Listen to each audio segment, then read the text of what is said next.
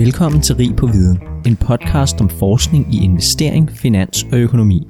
Mit navn er André Thormand. Og jeg er Henrik Rasmussen. I dagens episode af Rig på Viden skal vi tale om Danmark. Mere specifikt Danmark fra et økonomisk perspektiv. Vi skal tale om en ny bog, som hedder Dansk Kapitalisme i det 20. århundrede. Til at tale om bogen har vi forfatteren med, Stefan Sløk Madsen, som er Ph.D. fra CBS. Tusind tak, fordi du vil være med, Stefan. Det er en, en fornøjelse. Hvad hedder det? Øhm, du har jo ikke været med før, så kan du ikke prøve at fortælle lidt om dig selv, hvem du er og din karriere? Jo, jeg hedder Stefan Kirkegaard Slyk Madsen. Jeg har en Ph.D. i økonomi fra CBS. Øhm, så har jeg også en kandidatgrad i finansiering og strategi, og way back en bachelor i filosofi og, og hvad det hedder, og business. Øhm, og mellem min kandidat og min Ph.D., der var jeg ude i virkeligheden en fem års tid, hvor jeg var tech-iværksætter, og så arbejdede jeg rigtig meget for kapitalfonde. Køb og salg af virksomheder og sådan noget. Meget sådan en operationel del af det, ikke? Um, dressing up the bride. Nej, sorry. um, og så, um, uh, men til hverdag nu her, der uh, arbejder jeg uh, som uddannelsesleder ved Cepos. Jeg står for vores gymnasieindsats. Jeg har en podcast, der hedder Egon Roots, og laver en masse af sådan nogle ting, uddannelsesting, vi laver. Så forsker jeg også stadigvæk siden af. Jeg er stadig tilknyttet CBS, hvor jeg underviser i to fag. Et fag omkring kapitalismens natur, og et fag om salg og strategi. Øhm, og så har jeg en enkelt bestyrelsespost. Så det er mig. Fedt. Hvorfor valgte du at komme tilbage til sådan en forskning, hvis du havde været ude som iværksætter? Lige at skulle have børn. Sjovt, det har jeg hørt fra andre Ja. også. Lige præcis, ja. Ej, det, er- det, det er noget af det, men det var også fordi, at øh, jeg egentlig altid har haft lyst, men jeg tror ligesom mange andre, så virkede specialet jo meget afskrækkende på en. Ikke? Altså, der, der, det var første gang, jeg sådan rigtig blev træt af at studere det, jeg skrev speciale, og tænkte, det skal jeg i hvert fald ikke fortsætte med. Men så var jeg ude, og så var der nogle ting, egentlig ikke så meget det, jeg arbejder med min forskning senere hen, men det, der egentlig tændte mig meget, var faktisk noget salgsforskning og sådan nogle ting, fordi jeg synes, synes at der var nogle huller der. Og så havde jeg lyst til at komme tilbage, og så var muligheden der, og så videre. Så, øhm, så, men det er jo lidt ligesom, nogle mennesker, de skal løbe sådan en Ironman der, når de er sådan i midt 30'erne eller sådan noget. Ikke? Jeg, jeg, jeg skulle skrive en PhD. Det er sådan lidt det samme. Ikke? Det, er sådan, det er dit hoved, der får dig ind, og så er det røven, der får dig igennem. Kan du ikke prøve at fortælle lidt mere om den forskning, du har, du har lavet, og måske også, hvordan du bruger den i, i, i dag? Jo, altså, så, så det er lidt, min PhD var meget fokuseret på sådan noget salgsforskning og kommercialisering, øh, og det bruger jeg rigtig, rigtig meget i min uh, CEPOS-tilgang. Så øh, når jeg går til den måde, vi for eksempel skal udbrede det glade budskab til gymnasieklasser og andre, så er det selvfølgelig faglighed først, men jeg tænker på det kommercielt. Jeg tænker på det her med, at vi har en kundekontakt til de her gymnasielærer, de skal have en god oplevelse, de skal føles sig hele vejen igennem. Vi har en kunderejse for de her gymnasieelever også, at de ligesom, hvis de kommer ind og hører et foredrag hos os, så skal vi helst have dem længere ind, dem af dem, der er dygtige og interesserede til måske at, at tage nogle online-kurser og sådan nogle ting, senere han søger vores akademi og sådan noget. Så jeg går meget, sådan, meget sådan kommercielt strategisk til det arbejde også, øh, og det, det er faktisk meget vigtigt for mig. Men ellers har min forskning jo udviklet sig meget sidenhen. Nu har jeg jo lige skrevet den her bog, vi skal tale om i dag. Men ellers har jeg jo skrevet mange sjove ting. Jeg har skrevet et, øh, et rigtig godt paper. Jeg kom ud en god journal med, med David Skarbæk fra Brown omkring, øh, hvordan bander og rockere organiserer sig. Og, og øh, hvad det hedder, og, og jeg har en øh, næste paper her, så, eller jeg arbejder flere papers, men et, et jeg skal præsentere nu her, øh, der prøver jeg at finde ud af, hvad situationships er for noget, som er den her nye form for forhold, der bliver meget populær her for, for moderne mennesker, og det prøver jeg så at analysere via transaktionsomkostningsøkonomi. Så, øh, så jeg elsker bare mit fag, jeg elsker økonomi, jeg elsker at nørde med det, og og min podcast med økonomiens teorihistorie er jo også bare ren nørderi. Ikke? Øh, lige nu er vi ved at gennemgå alle Nobelpristagerne, og, og det er bare skide sjovt. Og nu skal jeg bander, men det er bare vildt sjovt, når man er sådan en nørd, ikke? Og, og dykke ned i de her mennesker, i deres teorier og, og så videre. Det er, jeg kan virkelig anbefale din, din podcast der. Den er, Tak. den er rigtig god til at, at få en forståelse af noget, som man måske har hørt om, men aldrig rigtig sådan sat sig ind i i virkeligheden.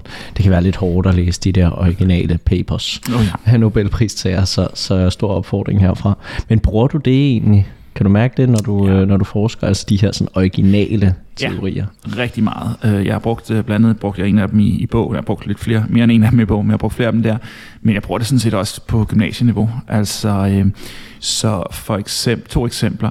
Øh, Da Sargent får Nobelprisen, der øh, ikke i hans selve Nobel-foredraget, men i hans takketale, der nævner han syv ting, han har lært om økonomi. Og et af de mest populære gymnasieforedrag, jeg holder, der bruger jeg bare de syv sætninger, og så putter jeg danske eksempler på. Så det er for eksempel, at øh, en af dem er, jeg tror det er nummer 6, folk vil gerne have andre betaler for overførsler, særligt overførsler til dem selv. okay, som jo må sige at være ret rigtigt i Danmark.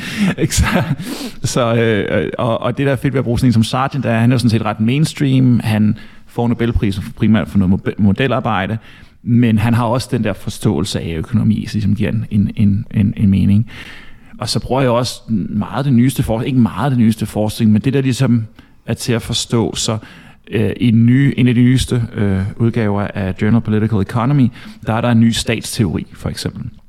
Den er jeg begyndt at bruge til nogle gymnasieklasser, hvis de kan holde til det, havde jeg sagt. Så prøver jeg at forklare, hvad er den nyeste sådan, forklaring på, hvorfor stater opstår nogle steder, og hvorfor stater, måske mere konkret sagt, hvorfor bliver stater stærke nogle steder, og hvorfor bliver de aldrig rigtig stærke andre steder.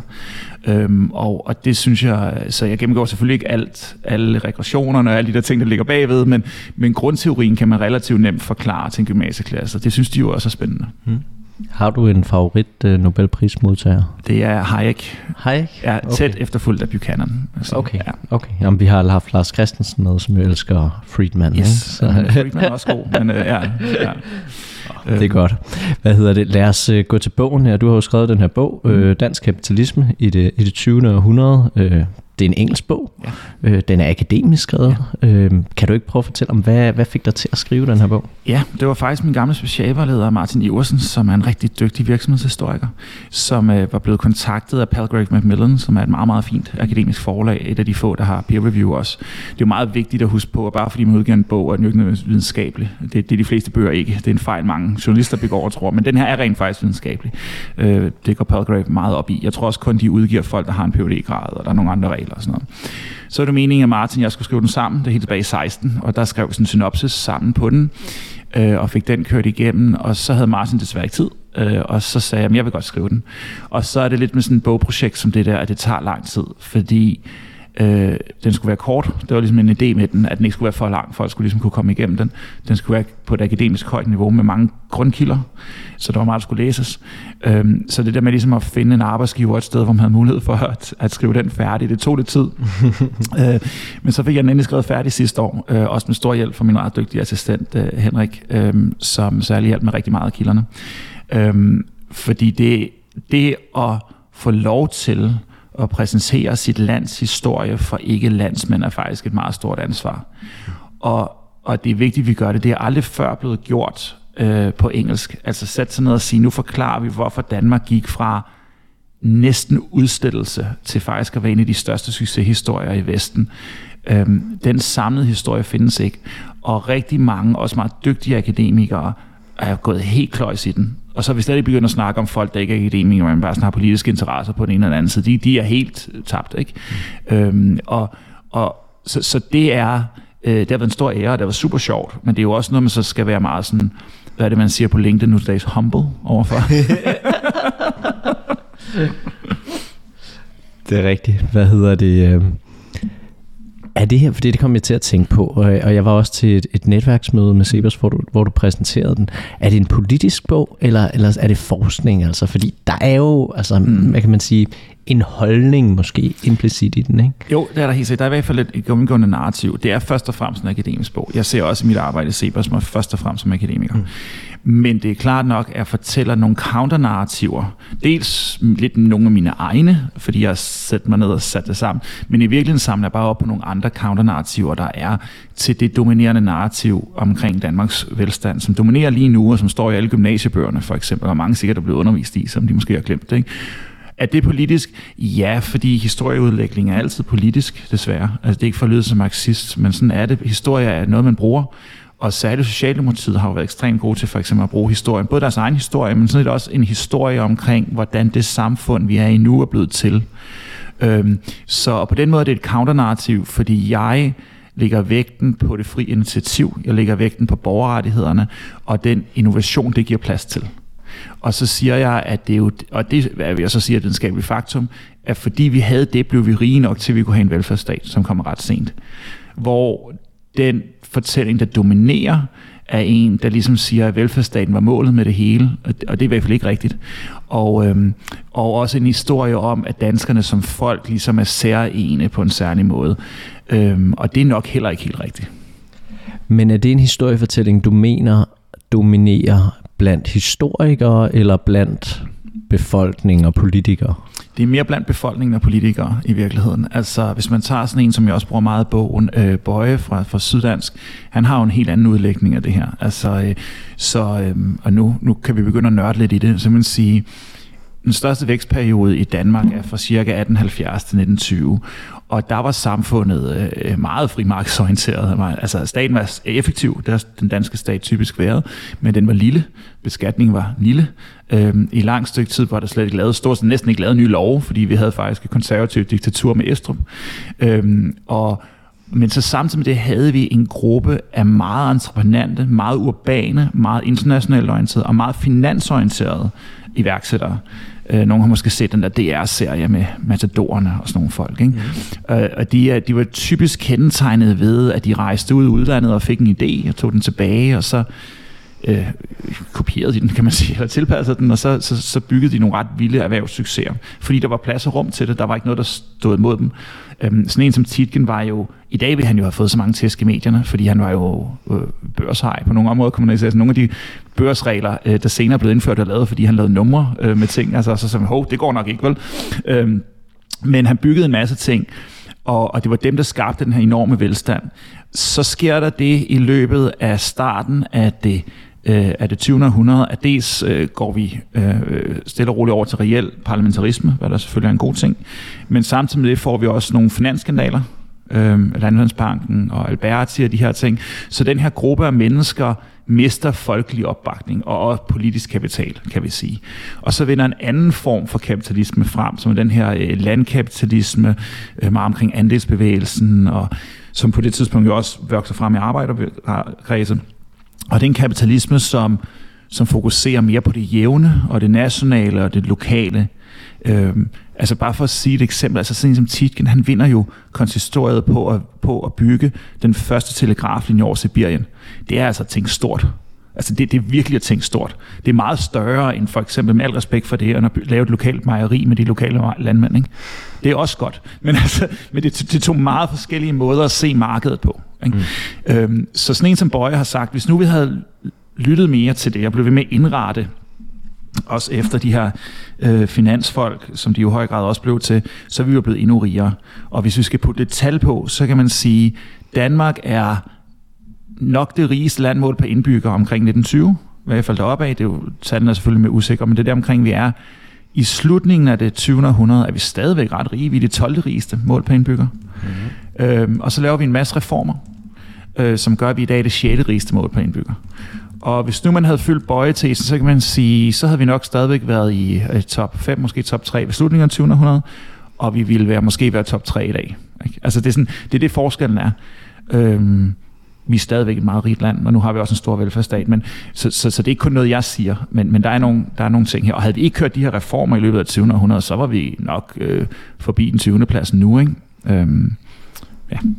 Men hvordan mener du, fordi det, det har jeg et spørgsmål til, ikke? Altså, du siger, at hvis vi nu havde indrettet samfundet mere efter de her finansfolk, som lidt polemisk sagt, så havde vi muligvis været rigere mm. øh, i dag.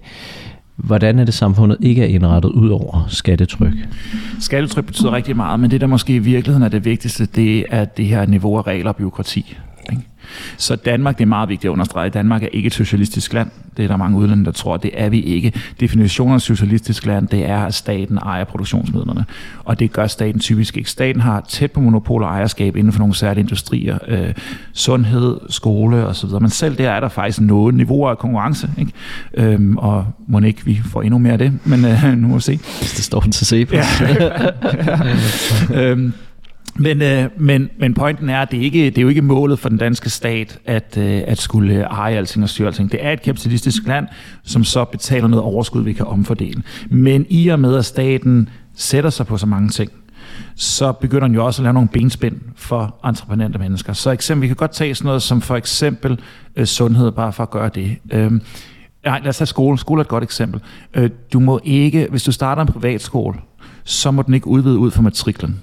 Så det vil sige, hvis du starter en privatskole eller en friskole i dag, så skal du sidde og sige, okay, hvor stor tror jeg, den her kan være? Det er jo en meget stor finansiel risiko at tage fra starten. Så at sige, det kan jo godt være, at det i virkeligheden kun kunne være en lille skole, men fra starten skal du nærmest beslutte, om du skal have, hvor mange klasser du skal have osv. Og endnu værre, du kan ikke kopiere den. Så du kan ikke sidde og sige, nu har jeg fundet en god metode til en skole, lad os starte en til ved siden af. Og, og det, er jo, det er jo sådan noget, der stopper innovation. Altså, så innovation kræver frihed, helt grundlæggende, og værdighed. Ikke?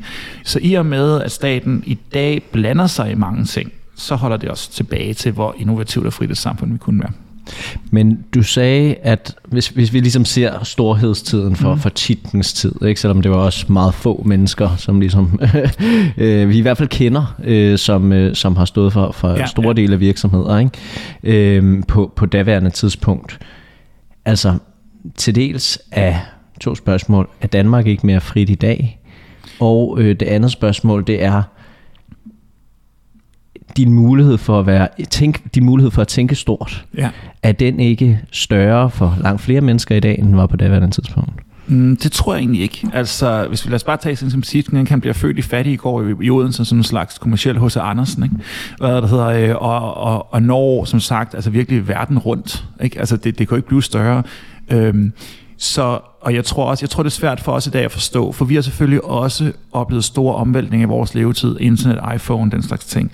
Men de omvæltninger, der skete for en i, født i 1870, altså der helt normalt dansker, til vedkommende nok døde omkring, skal vi sige, 1930'erne eller 40'erne, en, en, en, en helt, helt anden kaliber øh, flyvning, for eksempel. Altså sådan nogle ting, ikke? Øh, hvad hedder det, køleskab, altså sådan fritid, Altså det, det, er sådan nogle helt vilde meget mere fundamentale ting, som simpelthen ændrer hele livet. Ikke? Så, så, så det har også haft en stor betydning for normale mennesker. Øhm, så er det selvfølgelig rigtigt nok, at hvis markedet skal fungere rigtig godt og effektivt, så skal vi helst alle sammen være uddannet rigtig godt. Og det er jo faktisk noget, som de her folk også investerer meget i og bruger meget tid på hvis man er gået på CBS, så vil nogle gange så man på de gamle lektorers kontor finde Hauges øh, håndbog i handelsvidenskab, som er sådan en god gammel bog, øh, som var sådan en, der er udgivet omkring første gang i 1892, tror jeg. Det kan man lige tjekke. Og der skriver titlen forord. Og titlen skriver, det er sådan ren Dieter McCloskey-agtigt, øh, ikke? Han sidder og siger, i gamle dage, altså for ham gamle dage, der handlede kapitalisme om at være rig i forvejen og heldig fordi man skulle sende skib afsted og håbe på, at det kom tilbage med noget, man kunne sælge. Ikke? Og han siger, i dag handler det om at tilegne sig viden, arbejde hårdt og have gode værdier.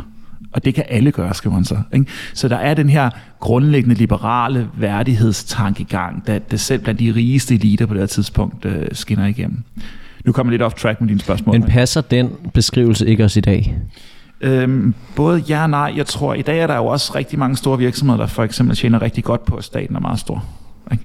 Øh, og der har vi også haft nogle skandaler på i nyere tid i, i, i Danmark. Øh, Falk-skandalen for mm. eksempel. Mm. Ikke? Øhm, så, så jeg tror, der er sket en eller anden form for ændring der. Der er også sket den ændring, at hvis vi kigger på, øhm, hvor glade virksomheder i dag er for at, lade, at gå op i verdensmål, for eksempel, og wokeness og sådan nogle ting, øhm, som jo illiberale idéer er grundlæggende forstået på den måde, at et liberalt samfund har jo netop ikke nogen mål. Det er jo det, der er hele pointen. Der er ingen tvivl om, at Titgen og Jacobsen og hvad de hedder alle sammen, de var nationale. Ikke? De var danske.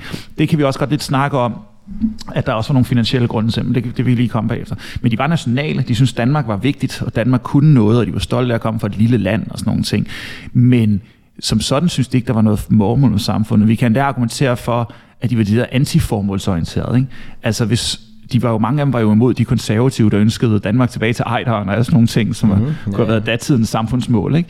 Øhm, så, så den her idé om, at meget kapitalisme i dag ligesom tager nogle, nogle sådan store fælles samfundsmål på sig, det er faktisk lidt illiberalt. Så der er sket en forskel. De var også nationale på en anden måde, fordi mange af de virksomheder, som vi kender i dag, som er store i dag, de er jo gamle. De fleste er jo grundlagt før en verdenskrig.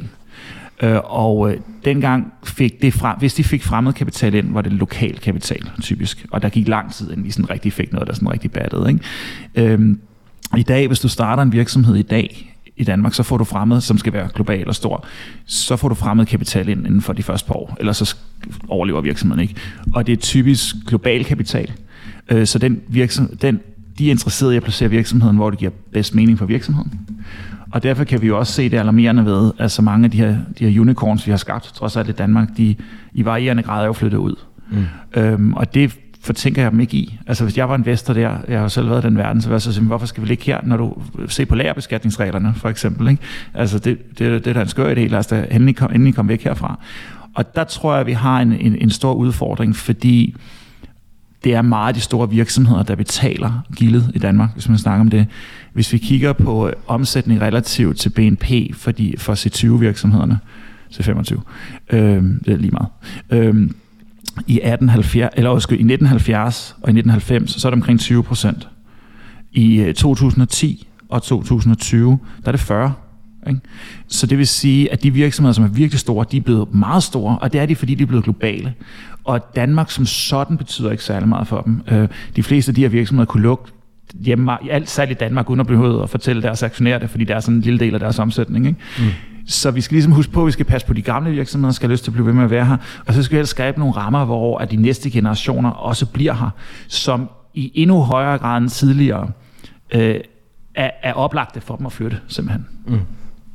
Men jeg spoler lidt tilbage i forhold til, til også det, vi startede med, om, fordi at jeg prøver lidt at forstå med den her bog, om det er en bog, som prøver at beskrive forholdene, som de var og mm. er, eller om det er en bog, som prøver at sige, sådan her kunne det være bedre. Ah, yes. Um, jeg, jeg håber på, at det er det første. Mm. Altså, det er en historisk bog, hvor jeg prøver at gennemgå det. Men jeg er jo også økonom. Mm. Så øhm, nu er min assistent jo, som sagt, heldigvis historiker, så vi har, og jeg har skrevet mange opgaver i virksomhedshistorie og sådan noget. Men jeg er jo primært økonom. Og hvad er forskellen med det? Altså, en historiker nu skal jeg passe på at ikke træde nogen over tæerne her, for der er også mange måder at skrive historie på. Men typisk vil en historiker prøve relativt koldt at fremlægge så mange fakta som overhovedet muligt. Mm. Så selvfølgelig øve noget kildekritik og noget den slags ting, men altså, en økonom gør noget andet. En økonom prøver at, at, at, at lave nogle frameworks, hvor igennem vi kan se det data, vi har. Ikke? Og det er en lidt anden forskel. Så jeg prøver at at gennemgå historiens udvikling, som den var, men samtidig set gennem nogle økonomiske linser, hvor jeg prøver at vise tilbage til nogle teorier. Så nu spurgte du for eksempel omkring, øh, hvordan øh, Nobelpristager kunne have påvirket den her bog. Øh, så, så Rømer for eksempel, han har den her idé om, han siger, det der er rigtig interessant ved idéer, det er, at de er en ubegrænset ressource, hvor naturressourcer i sig selv er begrænset. Og øh, noget af det, som er rigtig fedt ved et liberalt samfund, og den måde Danmark har været liberal på, har været, at det har været rigtig godt for idéer. Vores, vores første borgerrettighedskamp handler omkring øh, ytringsfrihed rigtig meget, og næringsfrihed. Og det vil sige, at vi har haft den her idé om, at hvis du har en god idé, så lad den blomstre. Mm. Helt grundlæggende. Og vi har også respekteret, at hvis det er din idé, så skal du også have æren for den. Der har ikke kommet en herremand og sagt, at jeg er født bedre end dig, så, fordi du har fået den under mig, så det er i virkeligheden min idé. Så vi har ligesom haft en idé om at sige, nej, nej, det er din idé. Ikke? Og hvis du kan få den til at flyve, så er det godt. Og og den, øh, den tilgang øh, er jo rigtig god, hvis man tager Rømers teori, fordi Rømer så siger, så kan en idé kan bare sprede sig, du kan bare kopiere den uendeligt, det er alle klager af den. Og, og det vi ser i Danmark er også, at selv dem, der ikke tager ud af erhvervsfolk, de lærer jo af dem, der tager ud. Ikke? Mm. Det gør den offentlige sektor jo også. Den offentlige sektor inkorporerer jo også idéer, når det private bliver mere effektivt osv. Mm. Øhm, og, og det er en god ting. Altså man kan godt kalde det kopiering, men det er jo en god ting, at vi som sidder og siger, at der er ikke nogen begrænsning på en idé. Den kan få lov til at vokse så lang tid den vil. Folk kan bare kopiere den alt det, de vil. Ikke? I modsætning til for eksempel olie, som jo er en begrænset ressource, og som kræver nogen interesseret i olie og alle de her ting. Ja. Så det er, en måde, det er en måde, en økonom kan se, øh, kan se historie på og sidde og sige, i hvor høj grad øh, har vi med et samfund at gøre, øh, der lader idéer blomstre. Kan du ikke prøve at fortælle lidt om, hvordan bogen er opbygget? Øhm, bare jo. for at vi lige, vi lige øh, skærer det op. Yes, så der er en del sådan noget øh, økonomisk øh, sådan metodenørderi med, hvad, hvad det 20. århundrede er, og hvad historie er, og sådan nogle ting. Og, og, Hvilket også er vigtigt. Det er altså, vigtigt, ja. lige præcis. Det er også noget af det, der gør den akademiske, at man rent faktisk tænker over det. Øhm, og øh, skal ikke kede de lytter for meget med det. Men det 20. århundrede kan man jo godt bare sige, det er en dato til en dato, men sådan fungerer det typisk ikke. Øh, så jeg gør i bogen det, jeg sidder og siger, at jeg tager det fra det, vi kalder det store systemskifte i 1901 til det lille systemskifte i, øh, i 2001. Øh, og det er jo heldigt, det sådan nogenlunde passer. Men jeg kunne også godt have risikeret at skulle have stoppet den før. Og man kunne også godt skære den anderledes. Der er nogen, der vil argumentere for, at man skulle skære den efter Slytter, og så sige, at han var den sidste industristatsminister, industrisamfundsstatsminister, og, og Nyrup er en overgangsfigur, og så derefter kommer vi op i sådan en information sammen. Så det er en anden måde at skære det på. Men nu, jeg fandt de datoer, og synes, det passede meget godt øh, på nogle relativt markante samfundsændringer. Og så derefter går jeg i gang med at gennemgå øh, det vi sådan, sådan forløberne til det, øh, til det 20. århundrede, og der går jeg faktisk meget, meget kort helt tilbage til vikingetiden og, og Jellingestenen og, og den her ting her. Og så kører jeg ellers op og fokuserer ret meget på, hvad der sker i det 19. århundrede, for der sker nogle meget, meget vigtige spilleregler. Kan vi sige, spillereglerne bliver sat der. Og så går vi, øh, fortæller vi om, øh, om forskellige forklaringer på det 20. århundrede. Eller, undskyld, nu skal jeg huske kapitelrækkefølgen. Det kan være, at lidt rundt i det. Men så gennemgår vi det 20. århundrede. Øh, særlig meget vægt på øh, den her omvæltning, der sker med velfærdsstaten. Fordi det er en meget, meget stor omvæltning til, til hvad man ellers vi har, har været igennem. Og det er noget af det, der også skal Danmark spændende at studere, at vi faktisk har været igennem nogle meget, meget store omvæltninger i de her sidste 200 år. Men det er ikke det billede, folk har, når de kigger på os udefra. De ser sådan et harmonisk samfund, der sådan bare sådan fortsætter naturlig udvikling. Der har været enorme omvæltninger. Ikke? Vi har været, som sagt, været diktatur, vi har været et meget, fri, meget mere frimarked, end vi er i dag. Mm. Øh, altså, det sker store. Vi har været besat. vi har været mindre, end vi er nu. Ikke? Altså, øh, da, hvad det hedder, efter 1864. Altså, der sker faktisk nogle meget store sådan, ændringer med det, vi kalder Danmark. Øhm, og så øh, fokuserer jeg på, fordi det er en business history, så derfor fokuserer jeg også på særligt nogle af de her eksempler. Jeg tror, jeg bruger Koloplast rigtig meget øh, som eksempel på en virksomhed, og fortæller om, hvordan de her to generationer af kapitalister før og efter krigen, hvor den første er meget patriotisk orienteret, øh, og den anden er meget kunde, mere sådan kundeorienteret, markedsorienteret. Og, øh, og, øh, og så øh, gennemgår jeg de forskellige konkurrerende teorier, der er for, hvordan Danmark blev rigt. Og så har vi selvfølgelig også et kapitel, som måske faktisk er det vigtigste, hvor jeg vælger de definitioner, undskyld, de institutioner, som er kendetegnet med dansk kapitalisme, vores pensionssystem, vores øh, børnepasningssystem, mm. den slags ting her, øh, købmandskab og sådan nogle ting. Og det er lidt ment, det er jo hele bogen jo, som slags teaser, så kan man dykke mere ned i det, men det er vildt, det er ikke lavet før. Mm. Det er vildt, det er ikke lavet før. Det er meget, meget, for eksempel dagpengesystemet er er noget, som der er så meget ævl om det derude, hvis du snakker med folk. Ikke? Folk tror, at det er 100% forsikring, de tror, at det er 100% af din løn, de tror, at det er uendeligt, altså alle mulige ting, som bare sådan, altså intet af det er rigtigt, men hvor den, undskyld banner, for den fanden skulle du kunne finde ud af det, hvis du sidder på et øh, selv godt universitet i USA og kun kan læse engelsk. Altså, altså, hvor skulle du finde de informationer hen? Ikke? Øhm, så det er også sådan ligesom for at, at pakke det ind. Ja. Så det er den måde, og så gennemgår jeg selvfølgelig også i det 21. århundrede til sidst, hvad var så resultatet? Og, og den overordnede historie er jo den ret vild succes. Altså, Danmark for 200 år siden omkring det altså, det vi ikke have regnet med, ville overleve som selvstændig nation. Altså det vi er vidt det ikke. Det, alt stod på, at vi var færdige. Vi havde været et imperie, der havde fejlet miserabelt. Ikke? Øh, fuldstændig miserabelt. Øh, så får vi en chance på grund af vores placering som sådan en bufferstat. Og så laver vi nogle gode politiske valg som ender med, at vi går fra at være et ret fattigt land, altså uden nogen ressourcer, til som sagt at være blandt de rigeste i verden. Det er en rigtig, rigtig interessant historie, og den fortæller, hvad vi kan, hvis vi indretter samfund fornuftigt.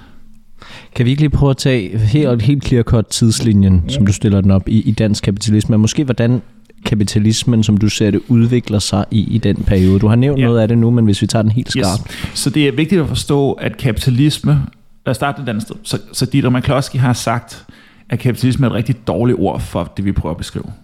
Fordi at det ligger ordet på vægten på kapital. Mm. Og det er faktisk ikke det vigtige. Ikke? Så hun kalder det innovism, som, er, som også er en del af undersiden på min bog, og siger sådan, det er vigtigt, at et samfund, hvor idéer kan spredes. Det er faktisk det, det handler om. Ja. Og det kræver nogle grundlæggende samfundsændringer. Så vi havde tendenser til kapitalisme fra omkring midten af, det, af 1700-tallet. Men det var en, en kapitalisme, der var meget op på storadelen og kontakter til kongen, og ikke en, der som sådan gav store effekter for den normale menneske. Der var lidt, ikke? Stavnsbåndet blev ophævet og sådan nogle ting, men, men, men det, der rigtig sker, det er simpelthen, at vi kommer til at satse forkert i, i Napoleonskrigen og øh, vi, øh, vi, hvad det hedder, vi mister flåden, vi mister alting, vi går statsbankerot. Og på det her tidspunkt er et sted i historien, hvor landet forsvinder. Ikke? Altså Tyskland bliver samlet til en nation, Italien bliver samlet til en nation. Øh, der er sådan et stykke af Via Emilia øh, i Italien, som i renaissancen, øh, det tager kvarter at køre i dag, i renaissancen vi du kørt forbi, jeg tror det er 52 selvstændige lande eller sådan noget. Ikke? Mm. Altså, så landet forsvinder. Øhm, og vi har intet tilbage basalt set, der skal bygge op for ingenting. Og så begynder vi en række reformer, af nød, som simpelthen handler om at sætte markedet fri. Og de kulminerer så, øh, ikke kulminerer, men, men det, der bliver rigtig vigtigt, det bliver selvfølgelig for grundloven, og endnu vigtigere på baggrund af den, og der er vi så i 1849, øh, endnu vigtigere på baggrund af den, at vi får næringsfrihedsloven. Mm. Og som både er meget liberal, fordi at vi går fra at være sådan et feudal købstadssamfund til at være et frimarkedssamfund, hvor folk ret til at etablere sig selv og sådan nogle ting. I virkeligheden meget af det, som Matador handler om i virkeligheden, senere, som så foregår noget senere, men stadigvæk. Øhm, men samtidig er det også der, vi indfører national beskatning. Så det er også der, vi virkelig ligger kimen til senere kunne bygge en velfærdsstat. Ikke? Mm. Og så har vi en, en meget voldsom vækstperiode derefter, øh, hvor økonomien går rigtig godt, men politisk går det helvedeste. Altså vi ender som sagt i et, øh, et diktatur, ikke? Og, Øh, øh, Venstre har sådan lokale skytteforeninger, der er ved at lave, vil lave voldelig revolution, og, og der, der er arbejderkamp og alle sådan nogle ting. Og sådan noget. Så det er sådan et politisk går det helvede, til økonomien går rigtig godt. øhm, og så øh, er det, vi kommer op i det 20. århundrede. Nu går jeg sådan lidt hurtigt frem. Ja, ja. Øhm, og, øh, og der går det også rigtig godt, og vi begynder at få styr på politikken, og vi bliver fredelige, og vi er mere fredelige med vores nabolande og sådan nogle ting. Øh, vi har også altid haft en stor øh, tillid i Danmark. Øh, men så bliver vi jo selvfølgelig også ramt af 1930'erne og kuppet og så videre. Og der er det så, at vi begynder, her er det nogen Socialdemokrater godt kan lide at sige, at kanslergadeforledet for eksempel var sådan første skridt til den næste til velfærdsdag. Det var det ikke. Det var en kriserespons. Det var sådan var det. Altså vi havde stadigvæk en grundlæggende idé om, at vi skulle have et liberalt frimarkedssamfund på det her tidspunkt. Så vi bliver, bliver vi besat øh, af tyskerne, og det er noget af det, jeg lægger faktisk meget vægt på i bogen, hvor jeg er lidt mere provokativ. Jeg har et paper, som vi arbejder på at få ud på det nu også. Øhm, fordi det, der skal til for en stat, øh, kan opretholde sit voldsmonopol, det er, at den har legitimitet, og den er effektiv. Og den legitimitet, som staten faktisk fra særligt nederlaget i 1864 frem til det bygger på, det er at holde os fri af Tyskland. Det er sådan det, så vi ikke bliver en, endnu en delstat. Det er det, det hele handler om. Mm. Og så effektiviteten kommer i markedsreformer. Øh, og så også til dels socialreformer. Der er, også, der er nogle socialreformer i slutningen af 1900, og så kanslergade for livet. Så det er ligesom den effektivitet til leve. Da samarbejdspolitikken bryder sammen, der fejler staten fuldstændig. Ikke? Tyskerne har overtaget, og øh, alt bliver vilkårligt. Øh, altså fuldstændig. Altså folk bliver skudt på gaden og sådan nogle ting. Og sådan noget. Så, så får vi alligevel lov til at fremstå som sidste nation efter krigen, mest fordi vi havde Grønland. Glemmer vi lidt, men det var derfor. Øh, og der var jo også lidt, øh, altså øh, Sovjet mente jo ikke, at vi skulle have lov til at være på den allierede side. Det mente vi havde været for, for søde tyskerne, og besat jo også Bornholm et år ekstra og sådan nogle ting.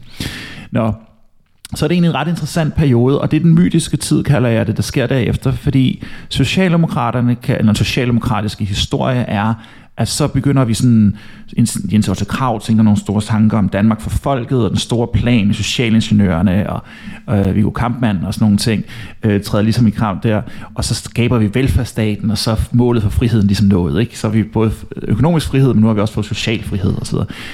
Øh, det er ikke rigtigt. Altså det er ikke rigtigt. Der sker nogle ting i den her periode, hvor vi står med en stat, folk ønsker, at der skal være en stat. Folk vil gerne have, at der skal være en stat. Men den har mistet en form for legitimitet samtidig med, at vi er faktisk relativt fattige på det her tidspunkt. Landbruget er, er, er, er, er bagudgående, og det er stadig en stor arbejdsgiver, og, og så videre. Så, så der er et ønske om en stat, og der er et ønske om tillid til staten. Så er der nogle særinteresser, der rigtig gerne vil bruge staten til noget til omfordeling. Det er både Socialdemokraterne, men det er også Landbrugsvenstre. Landbruget går fra at have 25% af arbejdsstyrken til 3% eller noget i den her periode her. Men der er stadig plads til omfordeling. Det kommer først i slutningen af 50'erne og 60'erne, da vi begynder virkelig at få en vækstperiode igen. Og så er det min tese, at der sidder og siger, at der sætter de her to særinteresser, landbrugsvenstre og, og Arbejdersocialdemokratiet, sig på staten og på omfordeling, for at kunne købe stemmer på set. Og, øh, og nu bliver statens legitimitet, bliver velfærdsstaten, og dens effektivitet bliver omfordeling. Og, øh, og hvis man skal have eksempler på det, så kan vi se øh, eksempelvis øh, grundlovsændringen, hvor landstinget afskaffes. Så er der ikke længere nogen stop for omfordeling i Danmark. Det er der reelt ikke, vel, hvis flertallet vil. Og hvis vi skal se det sådan lidt mere lavpraktisk, så kan vi se CPR-nummer. Ikke? Altså det bliver også indført her, så det, bliver, det hele bliver indrettet efter, at vi skal kunne omfordele. Ikke? Så der har jeg en lidt anden udgave af, hvorfor velfærdsstaten egentlig opstår. Øhm, også fordi velfærdsstatens idéer i høj grad ikke er særlig danske. Altså de kommer alle sammen fra udlandet. Øh, øh, der er noget Bismarck, og der er noget øh, fra Tyskland, ikke? og så er der Belvedere-rapport og Keynes fra England osv. Hvor de her liberale idéer kan vi faktisk godt finde eksempler på i Danmark. Ja, potentielt helt tilbage til Jellingstenen, og i hvert fald til Snorri, som man skrev saga og sådan nogle ting. Dansk altså islænding, men altså whatever, ikke? Det var, mm-hmm. så, så det kommer ind, ind som noget fremmed der. Øhm, ja, og så relativt hurtigt finder vi ud af, at det er svært at styre en velfærdsstat. Øh, ligegyldigt hvor vi er politisk, det, det er bare svært. Og, øhm, og der, er en, der er jo et lag i politik også. Altså, det kan godt være, at du indfører noget nu, men så går der nogle år, inden det kommer ind, og så kan det være, at samfundet ændrer sig. Det, det er det, vi ser med bistandsloven og fundet for indvandring og alle de her ting, hvor vi også importerer en masse op, vi skal bruge dem, og så skal vi lige pludselig ikke bruge dem længere, fordi teknologien er et andet sted, men vi har givet dem rettigheder med familiesamføring og alle de her ting her. Øhm, og, og så er det, at, øh, at vi får den her periode i 80'erne, hvor man prøver at rette op på det, og, øh, og en lidt mere positiv udgave af det med ny op i 90'erne, som gjorde rigtig mange fornuftige ting. Ikke? Øhm, og så får vi det lille systemskifte i 2001, hvor politik lige pludselig går fra at handle egentlig grundlæggende om omfordeling, til lige pludselig at handle om, om sådan nogle nationale, lidt fetishistiske interesser omkring kultur. Ikke at jeg siger, at kultur ikke er jeg, jeg synes, kultur er meget vigtigt, men, men, men det er samtidig med, at vores, vores virksomheder bliver ekstremt globale, for alvor bliver globale her. Ikke?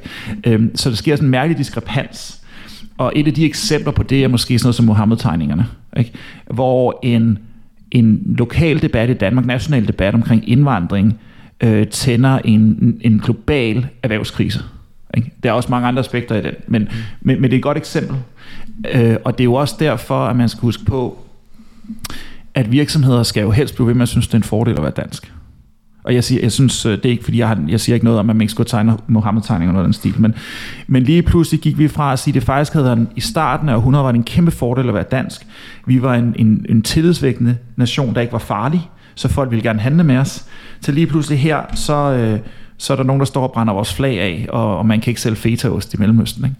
Altså, så så der, der sker en meget, på den måde, det er også en af de omvæltninger, der sker, øh, som er ret spændende, når vi kigger på kapitalisme. Og så for, for at den af, så kan man sige, kapitalisme er utrolig mange ting. I, der er versioner af kapitalisme alle steder. Det er ikke en ideologi, øh, det er et begreb og en beskrivelse af et samfund. Og Kina har en version af kapitalisme, øh, som er meget anderledes end vores. Holland har en version af kapitalismen, som er tæt på vores, men dog lidt anderledes. Og et eller andet sted der midt imellem er måske USA. Ikke? Altså, så, så den særlige tilgang til kapitalisme, altså at indrette samfundet efter vækst og erhvervsinteresser, øhm, er, en, øhm, er værd at interessere sig for. Og lad os lige få, få den her definition, som, som du ser den skarpt op, eller, eller de kilder, du har. Altså kapitalisme, helt skarpt ja. øh, defineret. Kapitalisme er i virkeligheden er det bedste nok at bruge et engelsk udtryk her, ja. som hedder free enterprise. Det er ideen om at indrette samfundet efter at, at free enterprise, eller næringsfrihed, skal vi sige på dansk. Lad os sige næringsfrihed på dansk. Det er ideen om, at man primært indretter samfundet efter, at virksomheder skal kunne drives. Mm. Det er det der. Og hvad man så gør derefter er jo så igen nogle andre politiske valg. Så i Danmark har vi valgt at sige, at det gør vi, fordi så har vi så råd til en velfærdsstat, eller det gør vi nu, det var ikke det, vi gjorde før i tiden. Men det er det der.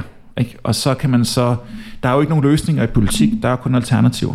Så man kan sætte samfundet meget, meget frit, eller man kan sætte det lidt frit. Så det er meget frit, får man typisk meget vækst.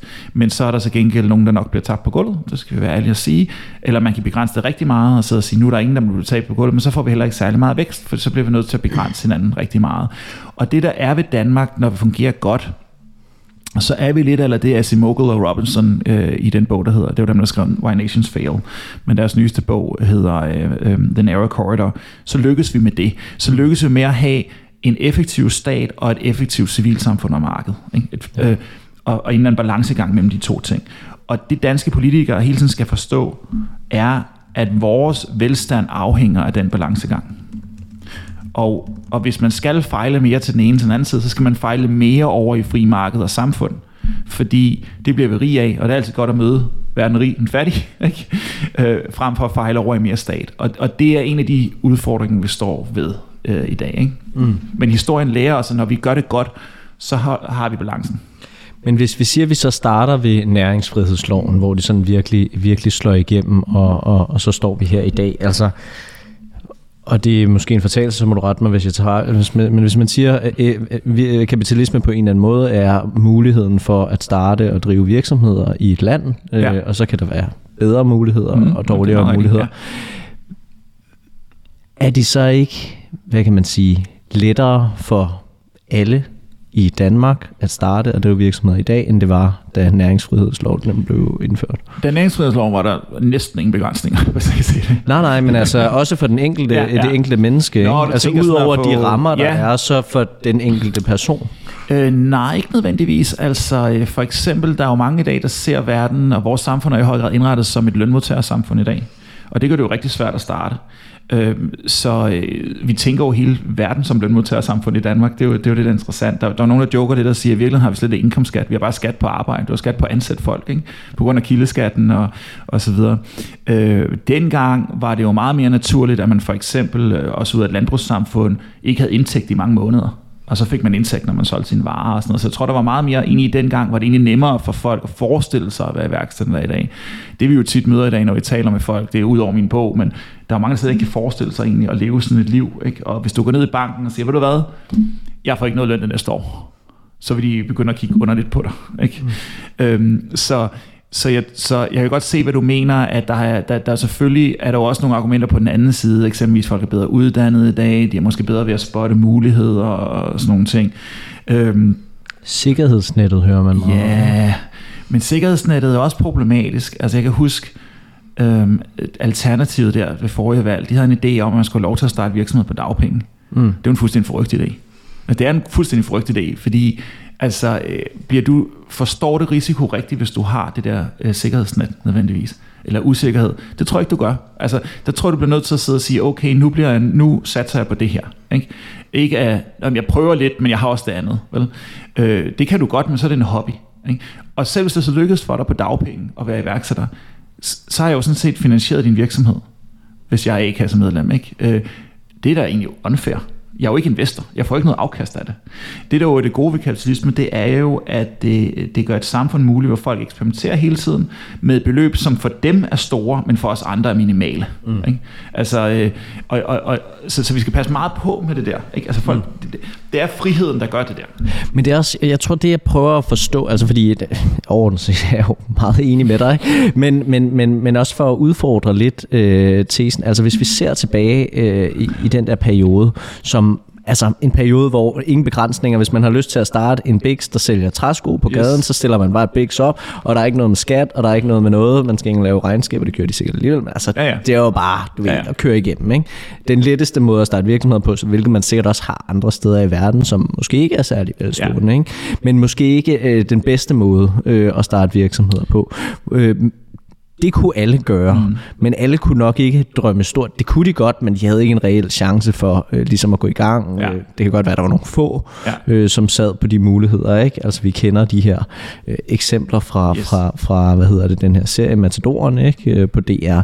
Det jeg bare tænker, det er, at det er en lille elite, der ligesom tog de muligheder, der var, kørte igennem mm. med dem, havde også nogle bankforbindelser osv., som gjorde det muligt, som er meget større. Det er en meget større gruppe, der kan tænke stort, øh, agere efter at starte store virksomheder i dag. Ja. Selvfølgelig kan alle ikke bare, altså det kan de sikkert også, starte en Bix, der sælger saftevand, men det er sygt problem. altså ja. byråkratisk, ikke? Det kunne de dengang, men altså på den måde, at det har udviklet sig i en bedre retning. Ja, altså selvfølgelig er der jo noget, altså samfundet udvikler sig jo hele tiden, og man skal passe meget på med ikke at drømme sig tilbage til fordom, bare fordi det er fordom. Der er jo ikke noget tidspunkt, det er bedre at være født på historien endnu. Jo, i morgen. Ikke? Altså, så, så på den måde er det jo bedre, det skal vi jo ikke tage fejl af. Men jeg tror, det der er meget vigtigt for os, og tilbage til pointen også med det her med, med at gå den her balancegang, det er, at vores samfund prøver at tage hånd om rigtig, rigtig mange ting i dag. Og nogle gange, når man gør det, så stopper man også muligheden for, at folk udfolder sig. Mm. Det er jo ret fornuftigt, at vi har for eksempel, øh, at vi kan have regler for, hvordan fødevarer skal sælges og sådan nogle ting. Omvendt kan man sidde og sige, der er ikke mange slagter, der har lyst til at slå deres kunder ihjel. Altså, så, de, så, så de vil nok også gøre rent alligevel og sådan noget. Men det er jo også meget fornuftigt for eksempel at have en overenskomstforhandling, fordi det nedsætter transaktionsomkostninger, når du skal ansætte folk. Du har nogenlunde idé om, hvad folk skal have i løn. Du skal ud og forhandle det hver gang, og der er nogle faste regler og sådan nogle ting. Ikke? Så der er også nogle ting, der gør de her ting nemmere. Men der er også rigtig mange ting, der gør det sværere. For eksempel at skulle forholde sig til en masse regler, for eksempel at skulle have nogle tilladelser. Og så endnu vigtigere også de finansielle rammer, vi stiller op omkring folk. Ikke? Altså dels øh, på det private økonomiske kan det her være svært at slippe afsted med. Men sådan set også, øh, det bedste eksempel er jo sådan noget som lagerskat, altså hvor du kan ende med at gå fra hus og hjem, når du, øh, når du lister din virksomhed, hvis den endelig bliver så stor, at den skal på børsen. Ikke? Og, øh, og det er jo ikke befordrende for, at folk tænker rigtig stort. Og så kan det godt være, at folk tænker lidt større, end, end de gjorde dengang. Og det kan vi så igen også det lidt spørgsmålstegn ved, fordi jeg tror, hvis du dengang var øh, vokset op i Skelskør, så bare det at lave en virksomhed, som måske udviklede sig ud fra Skelskør, var faktisk en ret stor ting. Ikke? Altså, Øh, altså, helt tilbage i 70'erne, der var jo ikke telefoner og sådan nogle ting, så ved, det var svært at kommunikere rundt, altså det, ikke, øh, hvilket jo også er så ekstra imponerende med de folk, der, der laver verdensomspændende virksomheder på det tidspunkt, men øh, og der er selvfølgelig nogle ting, der er nemmere i dag. Vi går på Zoom, eller hvis man er i den der startup-scene, så er man måske kollegaer hele verden rundt, og jeg har også engang lavet et projekt for Pfizer i NMA, hvor, hvor hele mit resten af teamet sad i USA, så vi arbejdede på forskellige tidszoner og sådan nogle ting. Og, og så selvfølgelig er der fordele og ulemper ved begge ting. Jeg tror, det vi som Danmark skal tænke på, hvis vi skal tage en lektion af historien, er at sørge for, at vi skal gøre det nemt at vokse. Mm. Det kan jeg godt se. Nu er der en del data i din bog, og jeg, jeg er ikke faldet over det her, men, men jeg spekulerer alligevel på, om der er nogle tal på det. Altså ved man sådan, hvis man sammenligner over historien i Danmark, om der er flere succesfulde iværksættere per indbygger i dag, eller, end der mm. var dengang, og hvordan ja. det ligesom har udviklet sig? Det er faktisk et rigtig godt spørgsmål. Jeg har ikke set det sat op på den måde. Jeg tror også, det er et svært spørgsmål at sætte op på den måde, for igen, hvad vil det sige at være succesfuld? Øhm, I dag er der jo en kæmpe fordel for kunderne i, at, øh, at vi handler ind primært i supermarkeder, fordi de typisk er billigere. Og det vil ikke være en fordel for os at have en lokal købmand alle steder. Men det var en kæmpe improvisation dengang, når nogen besluttede sig for at lave en lokal købmand i, lad os sige, øh, øh 1920 eller sådan noget. Ikke? Det, var en, det, var en, det var en kæmpe succes for lokalsamfundet, det var en, øh, og det var jo en iværksætterbegivenhed. Ikke? I dag vil sådan en person være bedre tjent med selv, og nok også for samfundet at blive butiksleder i en netto. Ikke? Så på den måde vil der nok være mindre iværksætteri i dag. Ikke? Øhm, men man kan så sige, at det iværksætteri, der er, som du også er inde på, noget af det bliver så kæmpestort, og noget af det bliver kæmpestort meget hurtigt hvor det jo tog lang tid, for de her andre virksomheder blev, blev rigtig store. Ikke?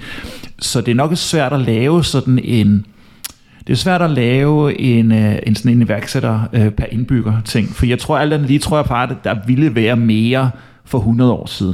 Men okay. det er ikke nødvendigvis en fordel for forbrugeren. Mm. Og, og, og det er måske en anden ting, vi også lige skal huske på ved kapitalisme, fordi hvad er det egentlig, der forsvarer, at nogle mennesker kan blive rigtig rige?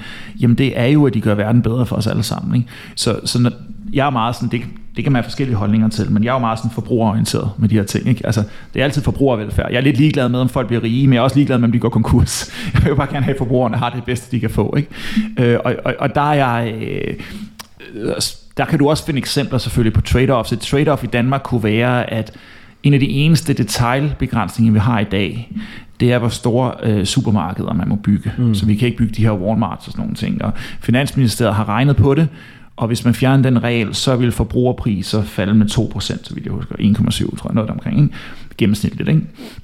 Men det ville også føre til butikstød i lokalområder. Og det ville føre til længere vej til handle og sådan nogle ting. Så vi har nogle andre. Ikke? Så der kan man jo godt gå ind og man sidder og sige, okay, på marken her, og det vil jeg sige 2% er på forbrugerpriser trods alt. Ikke? Vil vi så have et land, hvor at der ikke er for langt til indkøb, og flere, flere mindre butikker, eller vil vi have et land, hvor det er lidt billigere at leve, men til gengæld er der længere til indkøb, og, og altså, det er jo, det er jo sådan en politisk overvejelse. Ikke?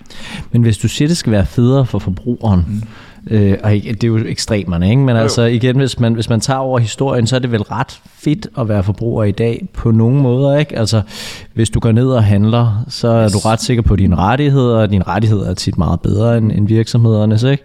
Mm. Øh, du er ret tit øh, sikker på, på føde, fødevarer øh, er, er blevet tjekket igennem, det behøver du ikke være bekymret for. Øh, der er også sådan på mange områder relativt meget konkurrence. Ikke? Mm. Altså, øh, nu, nu er supermarkedet og selvfølgelig hvad kan man sige, relativt konsolideret ja. i Danmark. Der er ikke så mange kæder, men alligevel kommer, kommer der nye kæder ind i ja. landet, og priserne er vel sådan. Jo, jo. Øhm. Jeg kan godt se, hvor du er hen, og nogle af de her ting har nogle fordele, men igen, der er ikke noget, der er gratis. Vel? Så for eksempel er det meget svært at øh, lancere nye produkter i danske supermarkeder, og det er heller ikke så attraktivt, fordi vi er et lille land. Ikke? Så, du, altså, og hvis der er en regler om, at du skal skrive det på dansk, og du skal registreres i nogle, alle sådan nogle ting, og sådan, øj, der er lang vej. Ikke? Øhm, der er jo sådan den her klassiske case med, da Red Bull skulle ind på det danske marked, så kunne de godt se, at det ville de aldrig få godkendt. Altså helt grundlæggende, altså det var sundhedsskadeligt, vil mange mener. Sådan noget, ikke? Så hvad gjorde de i stedet for? De begyndte at reklamere her. De reklamerede med, at det var fedt og rebelagtigt at drikke Red Bull, ikke? Og så kørte folk ned over grænsen og købte det, og der var sikkert også nogen, der begyndte at parallelt importere og sådan nogle ting, og sådan noget, som man ikke måtte. Og lige pludselig kunne man godt se, i det her fast moving consumer goods marked, som er et af de mest regulerede øh, forbrugermarkeder, at så, så det, det er netop et marked, det er et godt eksempel. Ikke? Det er et marked, som ikke er særlig reguleret over for virksomhederne, men over for forbrugerne, altså det, der rammer forbrugerne, er det meget reguleret. Ikke? Mm-hmm. Øhm, der kunne de godt se, at nu kunne de ikke holde det tilbage længere, og så blev du nødt til at gøre Red Bull lovlig, ikke? og få det ind på den måde. Så, så, men det kræver jo en sådan lidt, lidt særlig tilgang, så vi kan også klippe nogle muligheder som forbruger i Danmark, fordi der er, er den her meget... Øh, regulering. Så der er jo ikke noget, der, der, er ikke noget, der er gratis. Det er det, min pointe egentlig er. Men det er trade-off, for det ja. er ikke relativt, hvad kan man sige, lidt. Altså. Jo, måske. Altså det, det, det er nok fint nok, og øh, Øh, man kan sige sådan, at det er kedeligt, men trygt at handle ind i Danmark. Ikke? Det er vel den måde, man kan sige det på. Ikke? Men er det ikke rart? Altså hvis, hvis man handler ind i nogle lande, hvor der ikke måske er særlig stor forbrugerbeskyttelse, og hvor man kan være bange for, at øh, man får dårlig mave, yes. eller, og, og man har ikke nogen rettigheder, hvis man gør mm. det, osv. Altså, at der så ikke er en, nu er der så en Red Bull, ikke? men jo. at der så ikke er alle mulige mærkelige eksperimenterende varer, som man ser måske i amerikanske supermarkeder. Ja. Jo, selvfølgelig. Man skal bare altid passe på, at den her regulering opstår jo heller ikke af sig selv.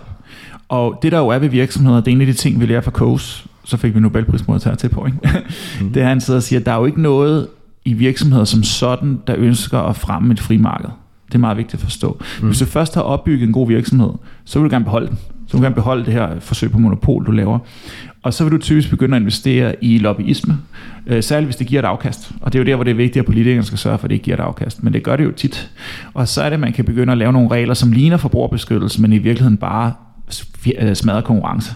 Over tid er forbruger bedst tjent med konkurrence. Ikke? Så, øh, så eksempler kunne være, øh, øh, ja for eksempel hvis vi holder os til drikkevarer, øh, i mange år var det jo rigtig, rigtig svært at få alternativ til alkohol både på bar, men også, øh, så kunne du købe Coca-Cola. Altså, der er ikke nogen, der gider at drikke Coca voksne mennesker gider ikke drikke øh, halvanden liter Coca-Cola, når de går i byen. Det er da ikke fuldstændig skørt. men det var da en klar en fordel for, øh, for bryggerierne at sørge for, at der ikke kom alt muligt andet ind. Ikke? Øh, de skulle forholde sig til at konkurrere. Så derfor kunne man lave sådan noget som, det var nok været pantloven, jeg er ikke så meget inde i den case, men det har nok været pantloven, man har brugt der. Øh, inden, for, øh, inden for pharma har vi det her med at sidde og sige, at farmaceutiske produkter kun må have en gavnlig effekt. Og det er der igen også nogle fordele i, og sådan nogle ting, men der er også nogle ulemper. Et produkt som aspirin har 28 bevislige øh, gavnlige effekter. Det vil ikke blive markedsført som et produkt i dag. Vel? Der har været 28 produkter, 28 patenter, 8, alt det her, ikke? som alle alligevel gør det dyre for os alle sammen. Ikke? Øhm. Ja, ja, men vi ser jo også, altså hvis vi bare tager sådan noget drikkevarer eksempel, mm. altså der var jo også nogle regler om, det skulle være nogle flasker og alt sådan noget i en periode, ikke? men altså alligevel har vi jo bevæget os i en retning, hvor nu altså, man alle mulige drikkevarevirksomheder yeah. starte og så videre, ikke? Altså, så der er jo hele tiden Præcis. ups and downs, ikke? Ved speed brems, eller hvad man siger. Og det er nemlig det rigtig dejlige ved forbrugermagt, og det er, at forbrugermagt er virkelig stærk. Det er jo en, det er jo en dispersed, man siger på engelsk magt. Det er jo ikke, øh, jeg har jo ikke særlig meget forbrugermagt, og selv hvis vi to sammen har ikke særlig meget forbrugermagt. Vi har måske lidt mere i dag, fordi vi vil skrive noget grimt på internettet og sådan nogle ting, ikke? så vi har lidt mere, end vi havde før, men sammen har vi meget, ikke? Og over tid, altså ikke sammen os to, men, men også mange flere sammen, over tid, så er det jo også der bestemmer, hvem der får lov til at drive virksomhed i et frit marked, der er konkurrenceudsat. Men det kræver, at konkurrencen er der. Det kræver, at vi kan vælge noget andet. For hvis vi kun kan vælge Coca-Cola, så bliver vi med at købe Coca-Cola. Ikke? Mm. Og, og, og det her det er en utrolig, utrolig vigtig pointe, at øhm, tit så kommer kommersielle reformer også på bagkant. I Danmark har vi jo grænsehandlen, det skal vi være glade for. Altså, så, så folk, hvis folk virkelig gerne vil have noget andet, så kører de der. Altså, de skal nok få det ind, ikke? Og vi har også nogle meget entreprenante nye danskere, som har tendens til at få nogle produkter ind deres varer, som måske ikke lige er kommet helt ind og sådan noget. Så vi får fat i det på en anden måde, ikke? Øhm, og det vi ser historisk, hvis jeg tager historiebrillerne på igen, for eksempel næringsfrihedsloven, Næringsfrihedsloven er selvfølgelig en akademisk tænkt lov og et ønske om at lave en samfundsreform, men den kommer også som respons på nogle bevægelser, der allerede er i gang i samfundet. Folk var trætte af de der monopoler og lavsamfund, og, og der var eksempler, hvor folk forsøgte at undgive det på alle mulige måder. Det er jo også forklaringen i Kina langt stykke hen ad vejen, da de laver deres markedsreformer, er det ikke bare fordi partiet har besluttet sig til det. På det tidspunkt var markedet ved at eksplodere ud af hænderne for dem. Og så, siger, så må vi hellere lave det på en måde, hvor, hvor vi ligesom øh, kan fastholde magten. Ikke? Mm. Øhm, så og sådan tror jeg egentlig også, det er med drikkevarer i Danmark, at efterhånden var presset bare for stort. Til at, at, og så noget af det kommer, fordi eksisterende virksomheder begynder at udvide deres repertoire. Øh, hvis vi tager alkohol, så Jakobsen begynder at lave de her Jakobsen specialøl, ikke? fordi det var mikrobryggerier.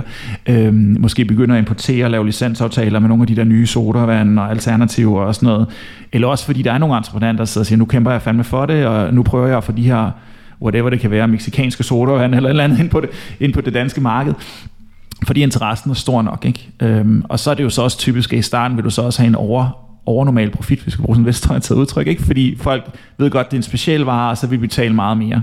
Jeg sidder og drikker Club Marte lige nu, øh, som er sådan en energite. Øh, den koster en halv euro i Tyskland, ikke? og herhjemme kostede den indtil for nylig lige omkring 30 kroner, nu tror jeg ned på 20 kroner i menu, ikke? Så, så der er jo ved, der er jo ved at ske noget, ikke? Øh, ja. Og det er selvfølgelig også sikkert også noget med, hvor meget de skal importere, og så kan de få deres enhedspris ned, og alle de her ting her. Men noget er der også noget at gøre med, at hvis, folk, hvis noget er meget specielt, så betaler vi mere for det. Ja, men altså drikkevaremarkedet er jo et godt eksempel, ikke? Altså fordi ret konsolideret marked. Yes. Der er øh, To store spil- rigtig- tre store spil- en rigtig stor, Ja, ikke? ja. og så en, en, en der også er stor, men Ja. lidt mindre. Ikke? Ja. Men priserne er jo stadig meget lave. Ikke? Jo, jo. Altså, hvad koster en øl? Det er ikke særlig meget. Det er jo også interessant. Nu er vi kommet meget off topic, men det, er jo, ja. det synes jeg jo altid er sjovt. Altså sådan et produkt som Faxe Kondi, ikke? et produkt, der er så populært, at der er en rapper, der har lavet et hit om den, som vel og mærke ikke er betalt, hvad jeg ved af, af faktisk godt, men bare ren kærlighed. Ikke? Øhm, men fordi de har lavet en prissætning, der hedder, at de skal følge deres egne licensvarer, øh, Pepsi og, og hvad, der, hvad, hvad der nu er, 7-Up og sådan noget, så er det jo faktisk svært for dem at konkurrere med sådan noget som Club Marte eller Fritz Cola, som kan tage en højere marken. Men det burde de jo godt kunne egentlig, altså fordi de har fans for satan, ikke? Altså, men de er jo så kørt ind i en eller anden idé om, at de skulle ligge med det, der var premium før. Og da jeg øh, gik til børnefødselsdag i 80'erne, der var det for det første sjældent, man fik sodavand. Og hvis man direkte fik, fik mærkevarer sodavand, så var det godt nok, det var da de rige i klassen, ikke? Øh, og i dag er der jo ikke nogen, der synes, det er imponerende at få en Coca-Cola. Altså det er sådan et virkelig, det er sådan et øh, lav mellem øh, produkt, og sådan noget. ligesom det jo er i USA. Altså der er det jo heller ikke premium på nogen som helst måde, men det var det jo i mange år i Danmark, ikke? Mm. Øh, så, så det sjove er, at ved de her virksomheder kan jo også godt, etablerede store spillere kan også godt nogle gange lidt skyde sig selv i foden ved at prøve at holde konkurrence ud, fordi de så låser deres egne produkter mm. Væk fra det potentiale, de potentielt har, ikke? Ja. Lige øh, noget af det sidste, jeg tænkte, vi lige, lige kunne berøre, for vi er også ved at gå Mm. over tid, det er i forhold til det her med globale virksomheder. Yes. Øhm, og bare for at få det her afklaret, altså er problemet, at der bliver skabt færre globale virksomheder i dag? Altså vi kender nogle af de her fra tidens tid, GN, Store Yes. Nord, FDS, alle de her Yes. ting. Ikke? Øh, mange af dem har problemer i så GN, men det er så hvad det er. Hvad hedder det? Øh, eller er problemet, som, som du stiller det op, at der bliver egentlig skabt masser af globale virksomheder, men de flytter ud af Danmark? Det er det sidste. Okay. Det er helt grundlæggende det sidste, og øh, vi, har brugt, vi har jo investeret rigtig meget i at få iværksættertrængen op i det her århundrede, ikke? Altså fordi den var virkelig lav ved udgangen af 20. århundrede. Der, der var vi endnu mere et lønmodtagersamfund end i dag, utroligt nok, ikke? Og vi har alle mulige gode forudsætninger for det. Mobile Pay er et godt eksempel. Ikke? Altså, i, I 1990, der kostede det mellem 9 og 12 kroner at betale 100 kroner. Det glemmer vi i dag, men det kostede det. Noget af det betalt forbrugerne, øh, for eksempel gebyr, og noget af det betalt virksomhederne, transaktioner mellem hinanden. I dag koster det ingenting at betale noget som helst, hvilket jo er en rigtig god forudsætning for at starte en masse virksomheder på det, du siger. Altså det rent faktisk er nemt at op, op, opkræve. Ikke? Der er sådan en gammel regel, at det skal altid være nemt at betale for værdi. Ikke? Øh, men alligevel har vi så lavet nogle andre indretninger, hvor Danmark, så, eller, og så har vi så investeret en masse i at få folk til at have lyst til at være iværksætter. Ikke? I 80'erne, der skulle man have et band, i dag skal man have en app, hvis man skal være sådan en smart ung menneske. Ikke? Men, men når de så lige snart de vokser og bliver seriøse og alvorlige, så er der bare nogle ting, hvor velfærdsstaten tænker meget, meget kortsigtet, og hellere vil have et kort skatteproveny, end i stedet for at sørge for for eksempel at få etableret en virksomhed her, der bliver ved med at have folk ansat, som betaler lønmodtagerskat, som er jo en, en rigtig, rigtig stor skat. Ikke? Øh, Selskabsskat betyder ingenting. Øh, faktisk fik vi jo højere, det er jo rent lafferkurve, men vi fik højere proveny end da vi satte selskabsskatten ned i Danmark. Ikke? Så, så det er jo lønmodtagerskatten, der virkelig bærer noget for vores velfærdsstat. Så hvis jeg, altså nogle af de reformer, vi virkelig skulle tage og lave, der er flere reformer, vi burde lave, men en, en af de reformer, vi burde lave, handlede virkelig rigtig meget om at lave det meget, meget attraktivt at blive her som virksomhed. Mm. Og det handler, nu har jeg jo nærbeskat nogle andre gange, men man kan lave alle mulige ting. Du kunne lave et eller andet om, øh, måske kunne, øh, kunne være der første runde være skattefri. Ja, så kunne vi klippe af nogle penge i kapitalskat. Who cares? Prøv at forestille dig, hvor meget værdi der er i at fundraise til en virksomhed, hvor du har en option, at sige, at, at du første gang, du kan vælge, hvornår du laver den, der kan du lave et skattefrit, øh, hvad der hedder kapitalgevinst for den, whatever, vi kan tænke innovativt på alle mulige måder. Så det, det handler om for os nu, det er, at vi, fordi virksomheder bliver født globale i dag, dem bliver rigtig, ikke født, men de bliver meget hurtigt globale, øh, dem der har potentiale, ikke? så skal vi også være meget mere opmærksomme på, at, at fastholde dem her, og have lyst til at blive her. Øh, Så det er den ene ting, det med reglerne, og så er der også noget at gøre med at binde sig selv til masten. En af grundene til, at Irland er en succes, er jo ikke så meget, at de har en lav selskabsskat, men det er fordi, de har lovet hinanden ikke at ændre den. Ikke? Øh, Og, og, hvor, og, og, og det skal vi også arbejde med. Altså lave nogle, nogle reformer, hvor og siger, okay, hvis jeg satser på at investere i den her virksomhed, som er dansk, jeg kommer som amerikansk venture capitalist, kinesisk venture capitalist, whatever, jeg kan faktisk se nogle fordele, den bare bliver med at være dansk. Og det er ikke bare lige nu, der lader til at være noget af det institutionelle miljø, der gør, at det bliver det ved med at være. Ikke? Og der tror jeg, at nogen i Danmark har en tendens til at fokusere på de forkerte ting der. Så fokuserer de på, at i Danmark er det rart at være lønmodtager.